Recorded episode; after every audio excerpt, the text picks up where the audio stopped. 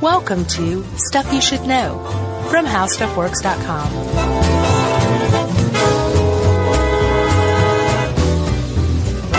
Hey, and welcome to the podcast. I'm Josh Clark. There's Charles W. Chuck Bryant. And there's Jerry. We are up, up and away. Hey. Our beautiful, our beautiful podcast. Uh, you know what I was disappointed to learn today? I've never read it, but Around the World in 80 Days Mm-hmm. apparently it wasn't like a balloon race story.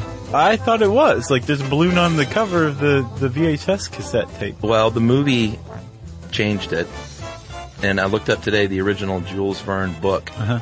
Uh, they said that he entertained the balloon thing, but then kind of disregarded it, saying like it's not feasible.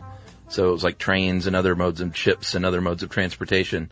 And In it- the book? Yeah, and apparently the movie version uh, took it and ran with it with a balloon, and even such that a balloon is on the cover of a lot of the books now. So in the movie, it's balloon centric.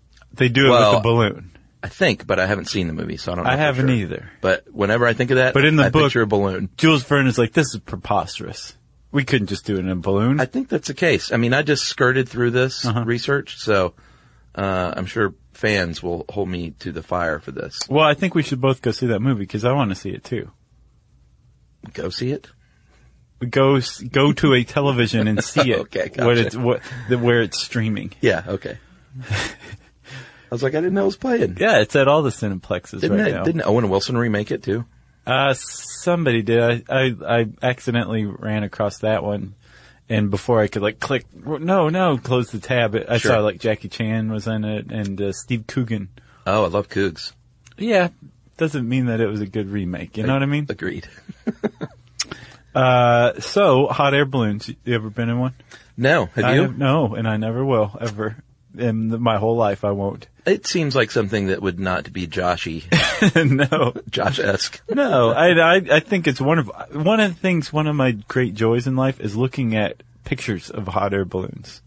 on the ground Yeah, I just realized. with like- your feet sitting on the ground in your chair, Yeah. your butt in a chair. yeah, but it's true. I I do love looking at pictures of hot air balloons. Have you ever seen a, a race going on or a, a a gathering like been out? no, in my the- dad went. driving? My dad uh, went on a hot air balloon ride. I've seen them out like around Callaway Gardens. I've never been to, but there's like a really big hot air balloon expo there. oh, really? Yeah. Um, I- it's coming up actually in September. Like beginning, I think like September, maybe Labor Day weekend, Oh, I believe.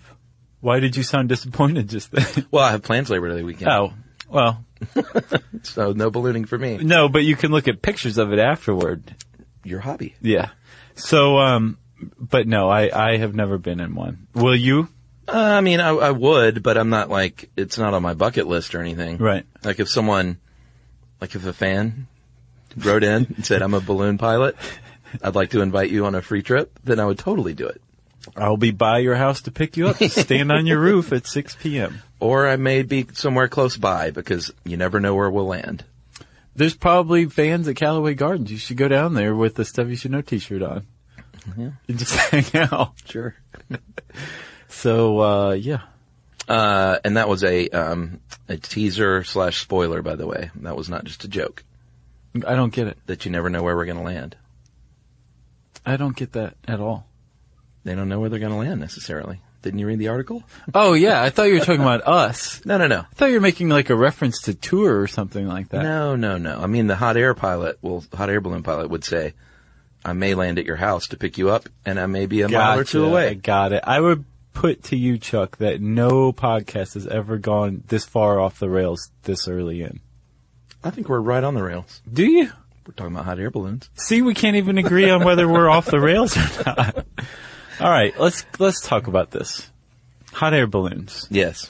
They actually have uh, not the longest history you would think. Usually, when we do something like this, we're like, uh, you know, hot air balloons are actually thousands of years old. Yeah. Ancient China. Not the case. No. No, the idea is that um, that uh, the understanding of the principles of how hot air balloons work have been around for a couple thousand years. Right. But hot air balloons themselves, and actually the first human to ever fly, didn't happen until the 18th century, until I think 17 the 1780s, right? Uh, for the hot air balloon, 1783. Yeah.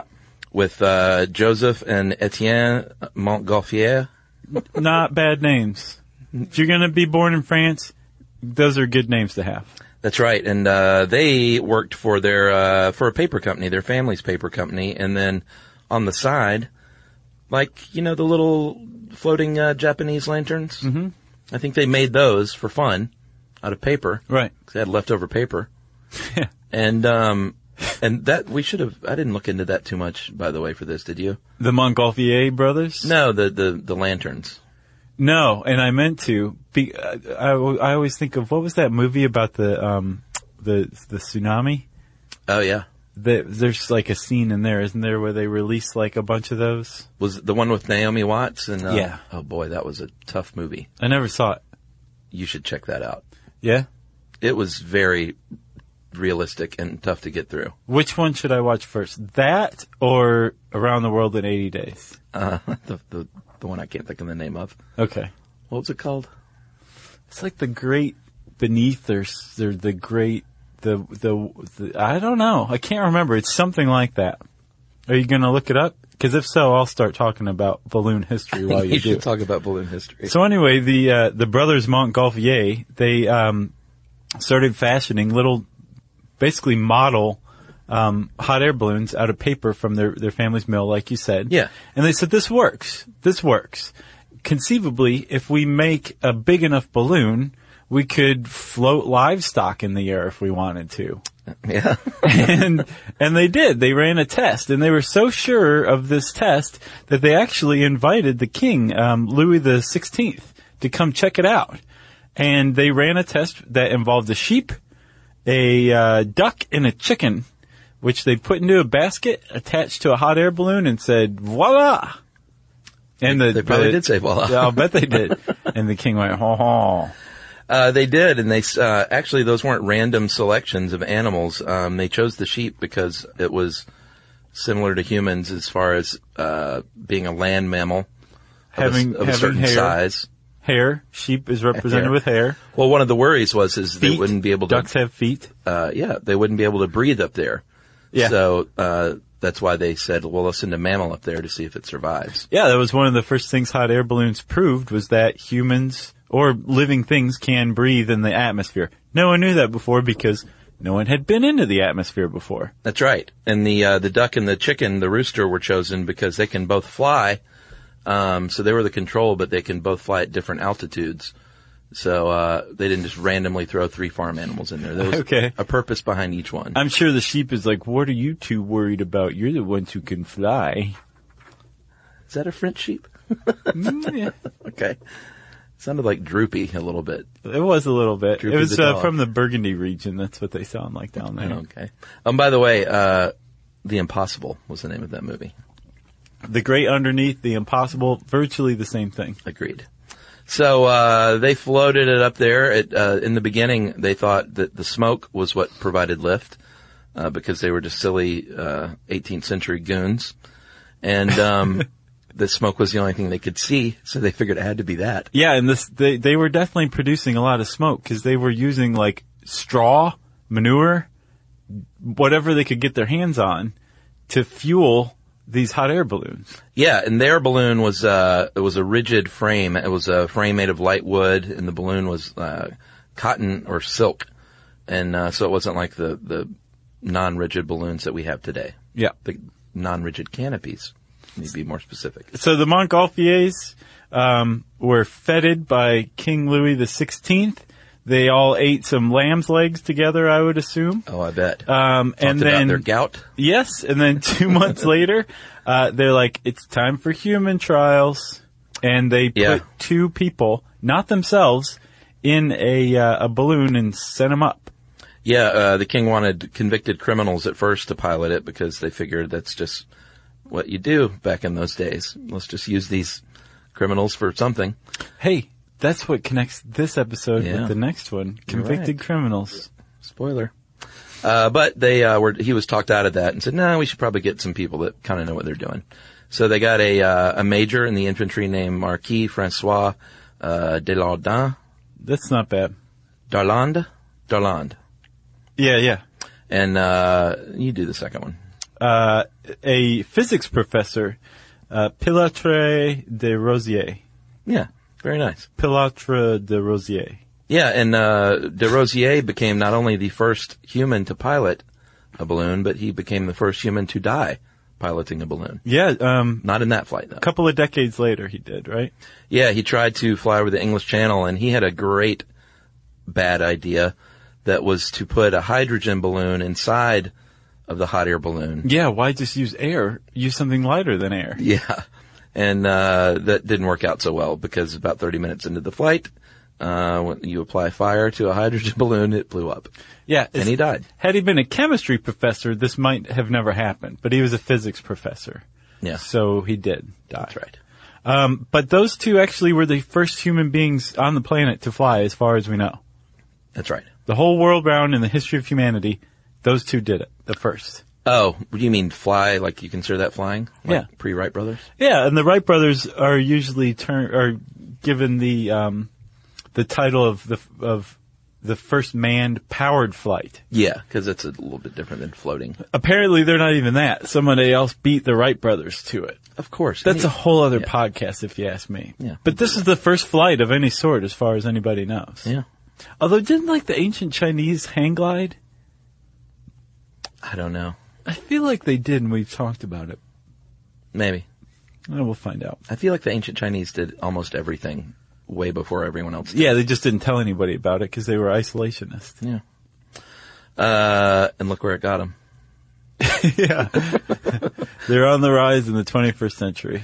So uh, balloons fell out of fashion for a number of years because uh, the dirigible, which we did a podcast on blimps, Yep. came into fashion because you can steer those and you can take more people. Yeah, that's a big plus. You can steer them. Yeah. You're you're not at the uh, the mercy of the vagaries of the winds. Uh, and then there was something called the the, the smoke balloon. Um, did you? This see sounds like fun. the thing about the flying Allens. no, They did we were- talk about them in the Circus Family episode? No, but we should have because they were a circus family, and that's where a lot of the smoke balloon activity took place was in circuses and fairs in the late 1800s and early uh, 1900s, Yeah, and that was it was an act. this I would possibly do. No, you wouldn't. I might Go look at the footage. because it would be it would be over fairly quickly. Your death. So tell them about. We'll tell them what a smoke balloon is. Well, that's basically a, a balloon that's uh, lifted from the ground with the fire, but it's not attached to fire. They basically just Right. hold you to the ground till this thing is full, and then they let you go and you shoot up in the air. And you're attached to the balloon, Yes. and you are hopefully wearing a parachute. Yes. and everybody's holding the balloon down, and then when everybody lets go, like you said, you shoot up into the air. Yep. And then once you hit your apex and the balloon like loses heat and starts to come back down to earth, um, you get away from it and parachute down. It sounds great. Well, the Flying Allens did all kinds of stuff. Like they, it was a family of, uh, you know, like teenager kids. But, Like they were all teenagers. Well, no, they were parents, but they were Oh, oh, sending their gotcha. teenage kids up like three at a time hanging and doing like trapeze work under these balloons. Uh, like one of them brought a cannon up and was shot out of a cannon sure. because that's what you do. Right? And, uh, I mean, it's just crazy. There's actual footage of them trapezing under a balloon and then dropping and parachuting. Wow. And it's like a static line deal. There's no free fall really. You don't see that these days. What smoke balloon acts? You're right. it's because they're probably, uh, I would say they're dangerous. It sounds a little dangerous, but thrilling. Yes, I'm sure it was. So, um, this was in the late 19th century, right? The smoke balloon? Uh, early 1900s. So by the time this had happened, by the time smoke balloons were like a popular carnival attraction, hot air balloons had been basically totally abandoned Yeah. in favor of dirigibles, right? Sure. Um, and it wasn't until the 1950s that they started to experience a revival. Apparently, the U.S. military, I think the Navy, the Office of Navy Research to be exact, from Uh-huh. what I understand, Yeah. they said, hey, we need to figure out a way to ferry sheep and ducks and chickens from point A to point B, but we don't want to spend a lot of money or put a lot of effort behind it. So you, Mr. Ed Yost, come up with an idea for us. How are we going to move our sheep and chickens and ducks? Balloons, huh? That's what he said. Yeah, he founded Raven Industries, and they, uh, in the mid 1950s, started designing these hot air balloons for the Navy. And uh, that, uh, I think he's the one that kind of, uh, I don't know if he patented it literally, but he he got on board with that light bulb shape. Well, I think he, I think he came up with it because his his original designs were spheres, were round, perfectly round balloons. Yeah, no good. But no, we figured out that like the the way that the uh, hot air heated up inside the balloon, the top of the balloon would be fully inflated, but the bottom wouldn't be. And that's not good. You want it pretty much uniformly inflated. Yeah. So he just got rid of the bottom of the sphere and tapered it in to make what you, like you say, the light bulb design. I'm pretty sure it was him or at least his company. Yeah, he's, I mean, he basically said you don't need this extra material. Right. So this, the, what you think of when you think of a hot air balloon is uh, from as recent as the 1960s. That's right. And uh, he started in the 60s selling them after the uh, the Navy said, "Eh, not so interested anymore." And he says, "Well, I think they're civilian applications like fun." They're like, um, w- we have no problem with that. Just please stop corresponding with us. That's right. Yeah. So that's uh, it's a bit on history, and uh, when we come back, we will get into how these crazy looking things work. Right after this.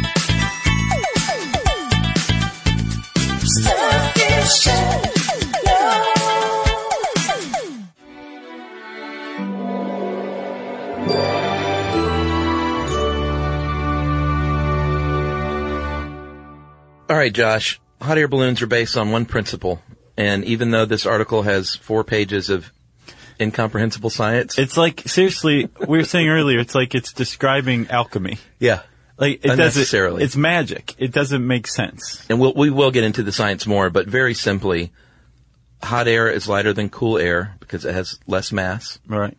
And so hot air rises. You've all heard that.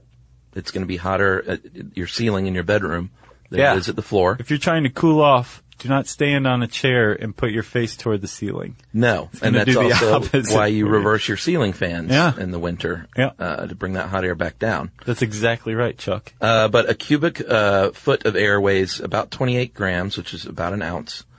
And if you heat that by 100 degrees Fahrenheit, it's going to weigh seven grams less. So essentially, each foot of that cubic air in a hot air balloon lifts about seven grams, which is not much. No, it's not. And that's why they're so huge to carry just that little basket with two or three people in it. Yeah, because if you can capture enough air and heat it all by 100 degrees, it, each cubic centimeter will lift its own seven grams, and all those cubic centimeters put together will lift a lot of weight. So, for example, if you have 65,000 cubic feet of hot air, you can lift a thousand pounds. That's pretty great. like you said, that's why those balloon envelopes is what they're called are so big, right? So like you said, right. we're gonna, we'll, we'll talk a little more about the science in a minute, but, um, let's talk about the parts of the balloon, right? Parts is parts. I just gave away the name of the balloon itself. the envelope. The envelope. Yes. The most beautiful part of the balloon. Cause wicker's ugly, frankly. But the balloon itself is You're gorgeous. not into wicker? Not really, I no. would figure with your macrame obsession, you would be way into wicker. I'm obsessed with macrame because it's horrid. You know what I mean? But wicker doesn't isn't it's horrid pe- enough. It's too pedestrian to be horrid. Ooh. You know what I mean? Boy, the Wicker Association is gonna. I'm sorry. I know they've They're gonna got a come down very hard. strong lobby, but I'm not afraid of them. They're gonna put a wicker foot up your butt. So, Ouch. exactly. Ow. Uh, yes, the envelope is made up of uh, nylon triangles called gores, Yep. a bunch of them, and those gores are even made up of smaller parts uh, sewn together, Panels. panels, if you will. Yeah, like the, the strip, you know how like a balloon has lines usually going down it? Yeah. Uh, those in between the lines, the whole thing from top to bottom, that's the gore, right? Yes. But the gore itself is made up of smaller panels that you can't see unless you're close to it. That's right. Yeah. all sewn together. Nylon is uh, what they use because it's light, and uh, it also has the uh, nice feature that it's um, it's not as flammable. No, it has a high melting point. Yeah, So you can get it kind of hot before it starts to melt, like Toth from uh, Raiders of the Lost Ark. that's right. uh, what they use as their uh, fuel and their propellant uh, is heat brought on by propane, but not not the kind of propane gas that you use in your backyard. This is liquid, compressed liquid propane. Right, which means that it it takes up a lot less space, so you can use smaller canisters, ca- canisters, Canistors. uh uh, which is important because you are carrying them aboard the hot air balloon with you in the basket. So Yeah. you want more space for paying customers than you know propane canisters. Well, you probably want the right mix of both. Sure. That's true. But Yeah. if you can get a smaller and more propane in a smaller canister, Yeah. that's ideal. Hence why they use liquid propane. The problem is, is that if you just burn liquid propane, it, it it's not going to burn as efficiently as say gas propane. Yeah, you'll just burn through it. Well, they have figured out a way around this, Chuck. With these burners, the things that are at the bottom of the um, the envelope in the little rim that's called the skirt Yeah. um, those are the burners, right? And they're connected by hose to the propane canisters in the basket. That's right. And on the burner itself is a coil that the propane comes into. And there's a pilot light that heats that, that propane. It burns some of it as it's coming in. And then the heat from that, that burn off heats the coil. So it turns that liquid propane into gas propane at the burner. Then it ignites it. And that's what burns into the hot air within the envelope. So it's pretty clever. Correct. So it, it converts the liquid propane to gas propane at the burner so that you have a much more efficient burn. Right. And sometimes, uh, let's say if they're flying over a field of cattle, uh, that thing's pretty loud when they're burning the gas. Yeah, and they they're they're like, oh, we don't want to disturb the cattle, so they can actually. There's another valve where they can burn just the straight liquid, like we were talking about. Right. It's much quieter. It'll keep you aloft. Keep you aloft for a little while.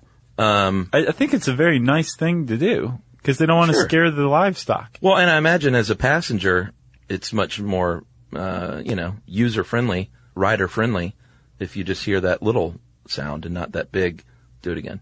Yeah, that would annoy me at a certain point. I don't think it would annoy me. You're having a nice conversation. Oh man, Right. And the pilot's go like, again. sorry, I'm just trying to keep us alive. do you want to float or not, Right. or fly? Excuse me. I think float's Okay. accurate too.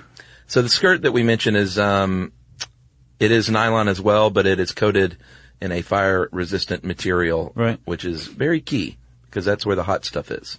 And so the, the basket is traditionally wicker, not for any kind of throwback purposes. I had or no anything like idea. that. I, always, didn't either. I always figured it was throwback. I always thought they were just trying to annoy me. Like a beautiful hot air balloon and then like the world's ugliest little box, right? Uh Uh-huh. huh. It turns out that wicker plays a role in um, absorbing the impact of landing. Yeah, it makes sense. I, I still have a hard time believing they can't build something better. Right. Something out of like like the same stuff they make super balls out of. Yeah, or something with with shocks or springs or, you know, that's like Kevlar. I don't know. Well, the other the great aspect of it is when you add shocks or something, you're adding weight. Wicker, you True. need the wicker Yeah. to stand in, but because it's woven, it will absorb that impact and distribute it across the wicker rather than up into your knees as as much. Yeah, I think. I so think, it makes sense. It kills a f- several birds with one stone, I think it's a one of those if it's not broke, don't fix it deals. probably. Like they probably looked into it and been like, Wicker's fine. But can't they like wrap it in construction paper or something? that One guy made a glass bottom uh, basket. sounds terrible. I think it's a great idea. They should all be glass bottom. Because then you can just look at. Oh, I, I know. Well, you know the. deal. I would totally lose my mind. uh, there is an upper. The more you know, fuel you pump in there, it's going to rise, rise, rise. But there is an uh, upper altitude limit because the air becomes thin and uh, b- you know it's- you can't lift the balloon any further. Basically, at a certain point. Well, let's talk about what you're talking about real quick. Let's talk about the science. All right. All right. So uh, why why it doesn't make any sense that you um, would not w- that there would be an upper limit that the balloon will only float up to a certain height in the atmosphere. It doesn't make sense until you understand the forces at play of what makes a hot air balloon float, right? Right. It's actually pretty simple.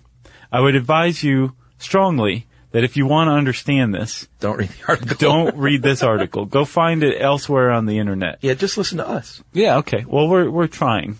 I guess is what I'm saying. Um, but the the the hot air balloon floats because of the principle of buoyancy or the buoyancy effect, Yes. right? And buoyancy is an upward force that counteracts gravity, right? That's right. So uh, at sea level, gravity is at its strongest. Buoyancy is apparently at its weakest, right? Okay. I believe. Maybe it's at its strongest. I just threw that in and I could be wrong. So I'm going to back off of that part. But I do know that gravity's at its strongest at sea level. Uh-huh. At least as far un- until you get into the water and then it gets more and stronger and stronger. At least until someone emails us and tells us otherwise. So, um, the air at sea level uh, has a lot of gravity acting on it. And one of the reasons why it has a lot of gravity acting on it is because that's where the most molecules, air molecules, are found in the entire atmosphere of the Earth. Yeah, these air molecules are all around us at all times. We Right. can't see them, but they're smashing into each other. They're creating energy, which is air pressure. Right. So the, the movement of these air particles combined with their mass, I mean, they're very, very tiny, but they still have mass. And Sure. because there's so, such a mind boggling number of air molecules in the atmosphere, there's enough of them, with, they have enough of a combined mass that they have a substantial mass that gravity can act on. That's right. And again, it has its strongest uh, force at at sea level, right? So air pressure is strongest at sea level because the air is denser there. Okay. Okay. Now, if you have air that's lighter than the air at sea level, that air will float.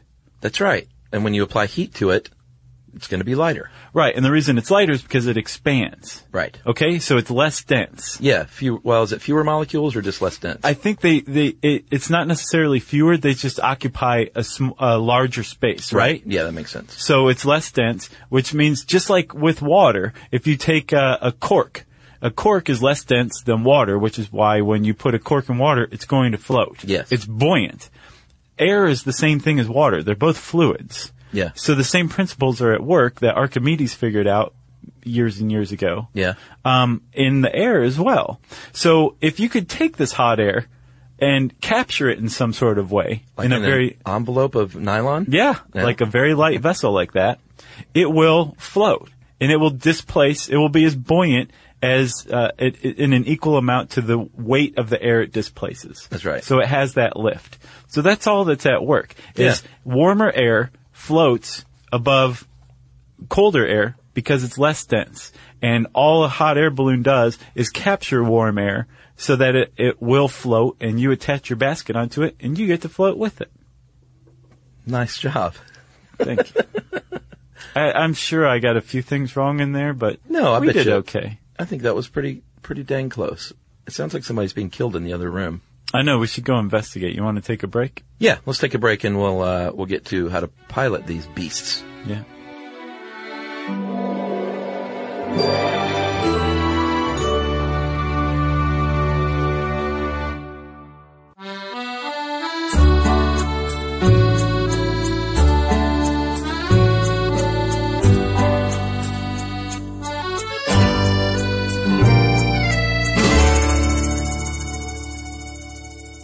All right, Josh. Nice job on the science.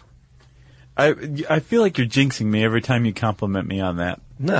I think somebody's going to write in and be like, I'm embarrassed for you how badly you got No. that wrong. No.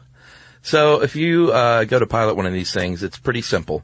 Um, and when I say pretty simple, that is not to remove the uh, amount of admiration I have for these pilots because it takes skill. Like you and I can't just jump in one; we would kill ourselves.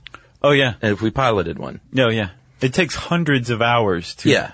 become a, a, a good pilot of a hot air balloon. yeah, it's kind of like um, when I took uh, went to Vancouver. I took that float plane uh, trip Mm-hmm. uh, with Reggie, the Vancouver pilot. Yeah.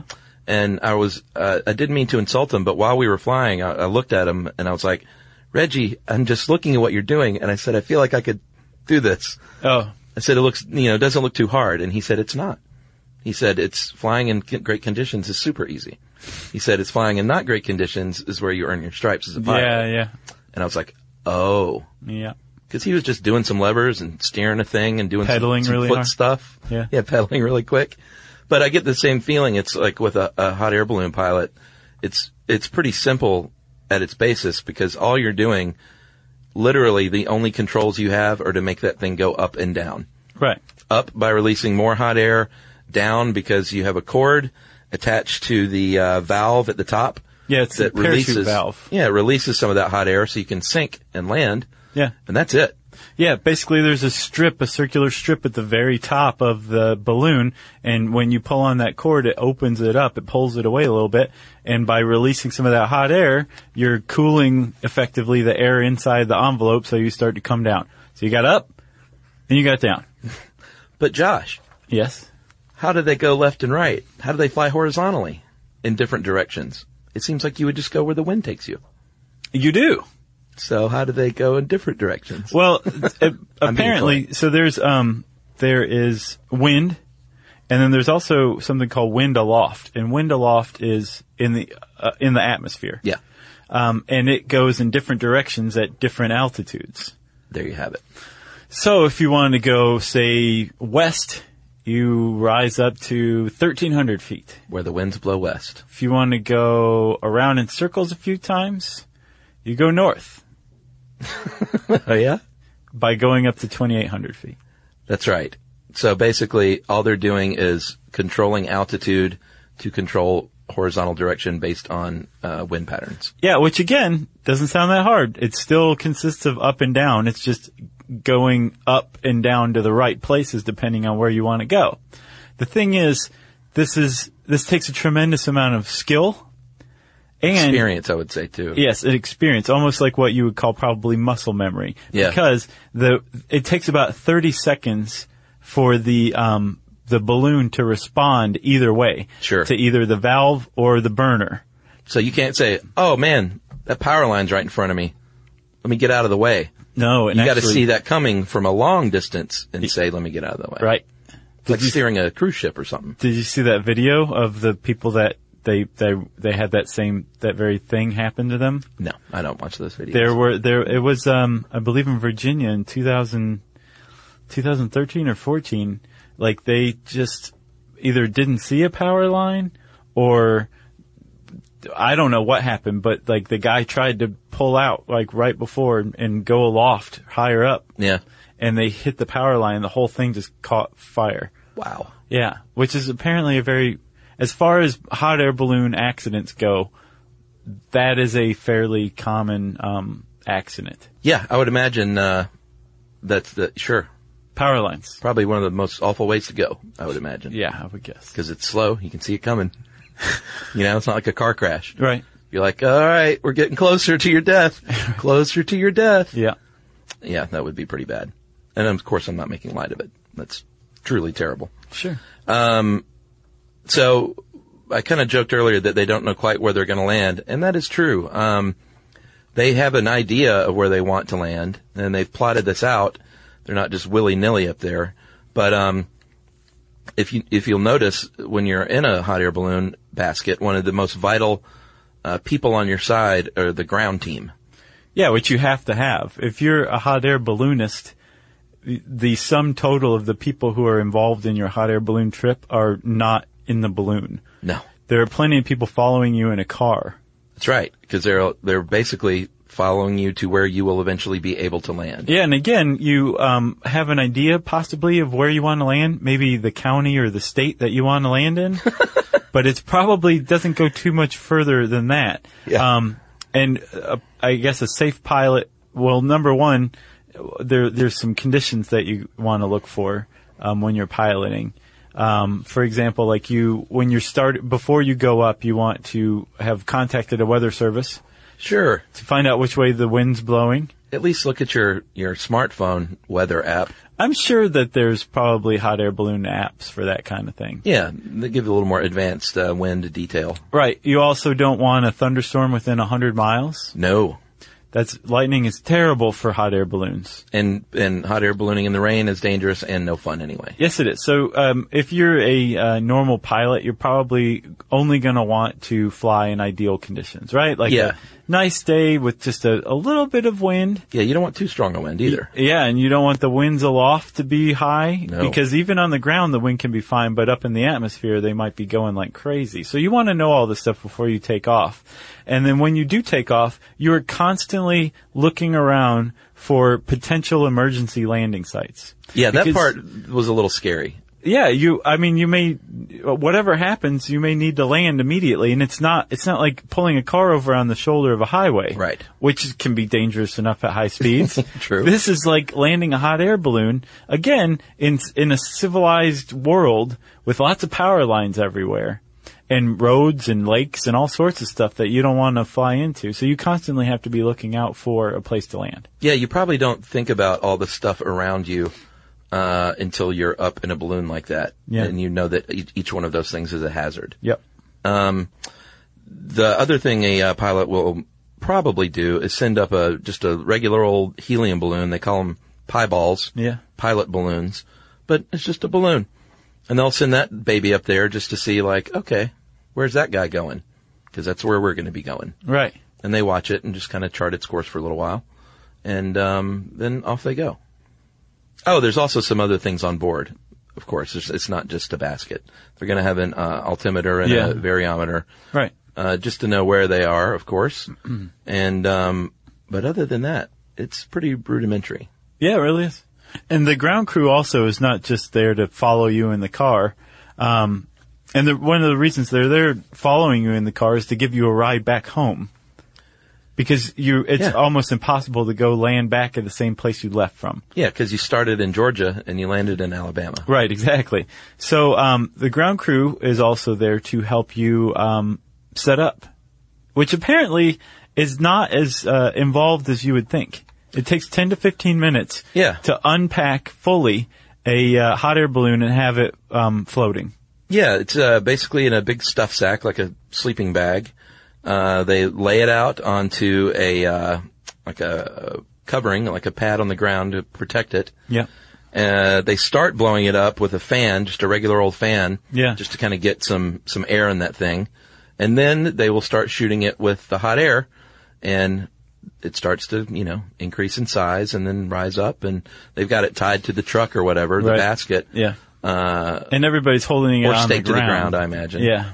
uh, and then you know until it as it gets bigger and bigger, you just sort of sit around and wait, put the champagne on ice Sure. because that's a tradition when you land. Yeah, a- as is the traditional leg of lamb per passenger. No, it really is. The champagne toast is uh, that started back in the olden days as a uh, sort of to placate farmers when they would land on their land. Oh, It's they bring farmers. champagne with them? Yeah, farmers were like, "I don't want you landing on my land. Uh, it- First of all, that thing scares me. B, you're landing on my property. Yeah. You're scaring my cattle." And the guy would be like, well, what about some champagne? Yeah, they would offer him champagne. And the so farmer would be like, my one weakness. to the well, the sham- he was already drunk Oh, gotcha. because it was in the Champagne region Oh, yes. of France. He's like, I already have a bunch of this. I don't need your champagne. But that tradition still holds true today. You take a champagne toast when you land. Uh, you might say soft winds and gentle landings, or you might rec- uh, recite the balloonist blessing or balloonist prayer, which is, the winds have welcomed you with softness. The sun has blessed you with its warm hands. You have flown so high and so well that God has joined you in your laughter and set you gently back into the loving arms of Mother Earth. Clink! Guzzle, guzzle, burp. Did you, th- you didn't make that up just now? That wasn't that's- riffing? That's the balloonist blessing. That's good, Chuck. yeah, that was just uh, scatting a poem. Not bad. Uh, you land, you drink the champagne, and then you're done. You go about your day. Everybody packs up and, yeah. Yeah, packing up. I Takes mean, a you're the little paying longer. customer, so you're just like, see you later. yeah, can But you take me everybody back else to has my to car? pack up. Yeah. Right. Uh, and like I said, packing up takes a, a little longer, but um, it's uh, it's not too different than packing a parachute or a sleeping bag or something. No, it's like you said, it's like a stuff sack, just packing it back in there. That's right. And um, a, an experienced pilot, it's uh, it's not the easiest thing to land these Mm-hmm. smoothly. You know, you're going to bump, and you might land a little too hard. But if you're an experienced pilot, you're going to bring it in nice and smooth. Yep. Bump a little bit, give everyone a good uh, ooh, and then the champagne comes out. And apparently the big draw of hot air ballooning is that it's a very serene experience. Uh, the- I just Oh, yeah. kept running into that word over and over again. Everybody was like, Dude, it's you're the floating most through the air." serene and peaceful experience ever. I, I think it'd be amazing. I mean, it sounds nice aside from just the height part. Oh, sure. I get why you don't want to do it. Yeah. I, I would never expect that. So is it safe? To do? Yes. I don't have any stats on deaths. I've Do you? got some stats. From what I saw, it is, uh, relatively speaking, a safe thing to do. Um, there have been um, what seem like an upticks in balloon accidents. Yeah. It's it's possible that reporting has increased or media coverage has increased, but over the last few years, um, there have been some very high profile accidents. Apparently, uh, as of 2014, between 1964 and 2014, there were 775 balloon accidents in the U.S Whoa. um, with 70 fatalities and 16 people died ballooning from 2002 to 2012. So it does seem like there's an uptick in it somehow. 16 people over 10 years though. Right, but 70 over, um, yeah, I guess that's about right. I guess that is average now that I say it. But, um, there were some high profile ones. The worst ever was in, um, Egypt, actually. In, uh, I think over Luxor, 19 of 21 people on board a hot air balloon died when it caught fire. Yeah, they can, we didn't point that out. They can make these baskets really large now if the Mm-hmm. balloon is large enough, obviously. Yeah. Some, I've seen double deckers too. Yeah. I don't know about that. I haven't seen a double decker. That sounds kind of neat. That's pretty neat. but uh, supposedly overall it's a relatively uh, safe thing to do Let's call it safe-ish. safe fish and um, if you have some money it's something you could get into if you want a little two person hot air balloon it'll set you back about 22k and a three Is to that four all? person 35 to 45 thousand dollars for a, Yeah. your br- your uh, very own hot air balloon with everything And it includes can, everything Yeah, they can be shaped like, they have all kinds of crazy shapes now. If you've seen balloon shows. yeah Like, I've seen them shaped like a castle or like a car or like Charlie Brown. i saw one with a spike through it it was hilarious Oh, like it was punctured? Uh huh. That's the one I get in. yeah. Uh, and then if you are into this kind of stuff or you want to find out whether you're into this kind of stuff, if you're in Georgia or the Southeast, you can go to Callaway Garden Sky High Hot Air Balloon Festival. And then the big one is in Albuquerque, Oh, sure. the Albuquerque International Balloon Fiesta. It happens every year. I think it's in a couple months. nice. Yeah. I'd love to go to that. So there you go. Hot air balloons. You got anything else? Yeah, I got some more stuff from uh, our buddies at Mental Floss. Um, they had a great t- 10 facts about hot air balloons. Here's one fact. Okay. There was a balloon duel in 1808. Oh yeah. Two Frenchmen um, were in a love triangle, and they uh, figured the best way to settle it was to get up and shoot at each other's balloon. I feel like I've heard about that before. Pretty silly French Frenchy thing to do. Yeah. And uh, one of the guys shot the other guy's balloon. The other guy missed, and the balloon uh, crashed and killed the guy. Wow. Hooray. and then uh, in the U.S., there was uh, the the Union Army had a balloon corps. Uh, Abraham Lincoln started the balloon corps. They had seven balloons, and uh, with names like the Intrepid, and they would track enemy movement. They've been used in reconnaissance in the in, since the 1700s Yeah. with the French Army. Yeah. So uh, the the Union Army did that, and then the Confederates made their own, I guess, out of uh, whatever you know clothing they had laying around. Right. and they just had the one balloon, and it was captured by the Union Army. oh really? Yeah, in They 1863. were like, "Give us back our balloon, sir." uh, wow. Well, thanks, uh, Chuck. Thank you, friends at Mental Floss. yeah, Thank you for listening to this episode of Stuff You Should Know. Uh, if you want to know more about hot air balloons and alchemy, you can type that word into the search bar at howstuffworks.com. And uh, since I said alchemy, it's time for listener mail. uh, I'm gonna call this uh, surefire way to get on listener mail. Hey guys, I'm writing you from the county of Essex in England. Uh, only started listening about a month ago, and I can't get enough. Um, I've been trying to think of the best way to guarantee it's read on the air, so I found out some common traits. Uh, one, it should compliment you and massage your egos in some way. Yeah. And number two, for balance, the letter should point out a mistake or oversight, Yeah. but also make an interesting contribution. Yeah, this guy's got it set. So first of all, I love the podcast. You're both awesome and really funny and smart.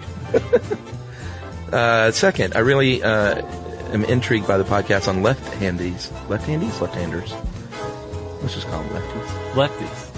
And particularly the bit about how being left-handed can be an advantage in sports. Um, as you were saying, I felt sure that you would mention the case of Rafael Nadal, uh, the tennis player, um, was mentally imploring you to do so, but you're not familiar with the story, I guess. No. He was born right-handed, but from the first time he picked up a racket, he was trained by his uncle to play with his left hand to make him, uh, to give him an advantage and make him more difficult to beat. Uh, most people believe him to be le- left-handed, but don't you think that's amazing that a player can become the best in the world, or at least the best on clay court, uh, ever perhaps, playing with their weaker hand? Pretty neat. It is very neat. Uh, it also poses an interesting question over how much the dominant hand that we're born with is actually just a state of mind that can be retrained. Yeah. Keep up the good work, chaps. And that is from Joe Broomfield in Thanks a lot, Joe. Essex. Yeah, that worked pretty well. That was a classic listener mail. Classic. Uh, if you want to try your hand at a classic listener mail, you can lay it on us, but we are also always willing to give points for creativity, too. Sure. You can tweet to us at SYSK Podcast. You can join us on Facebook.com slash Stuff You Should Know. You can send us an email to StuffPodcast at HowStuffWorks.com. And as always, join us at our home on the web, StuffYouShouldKnow.com.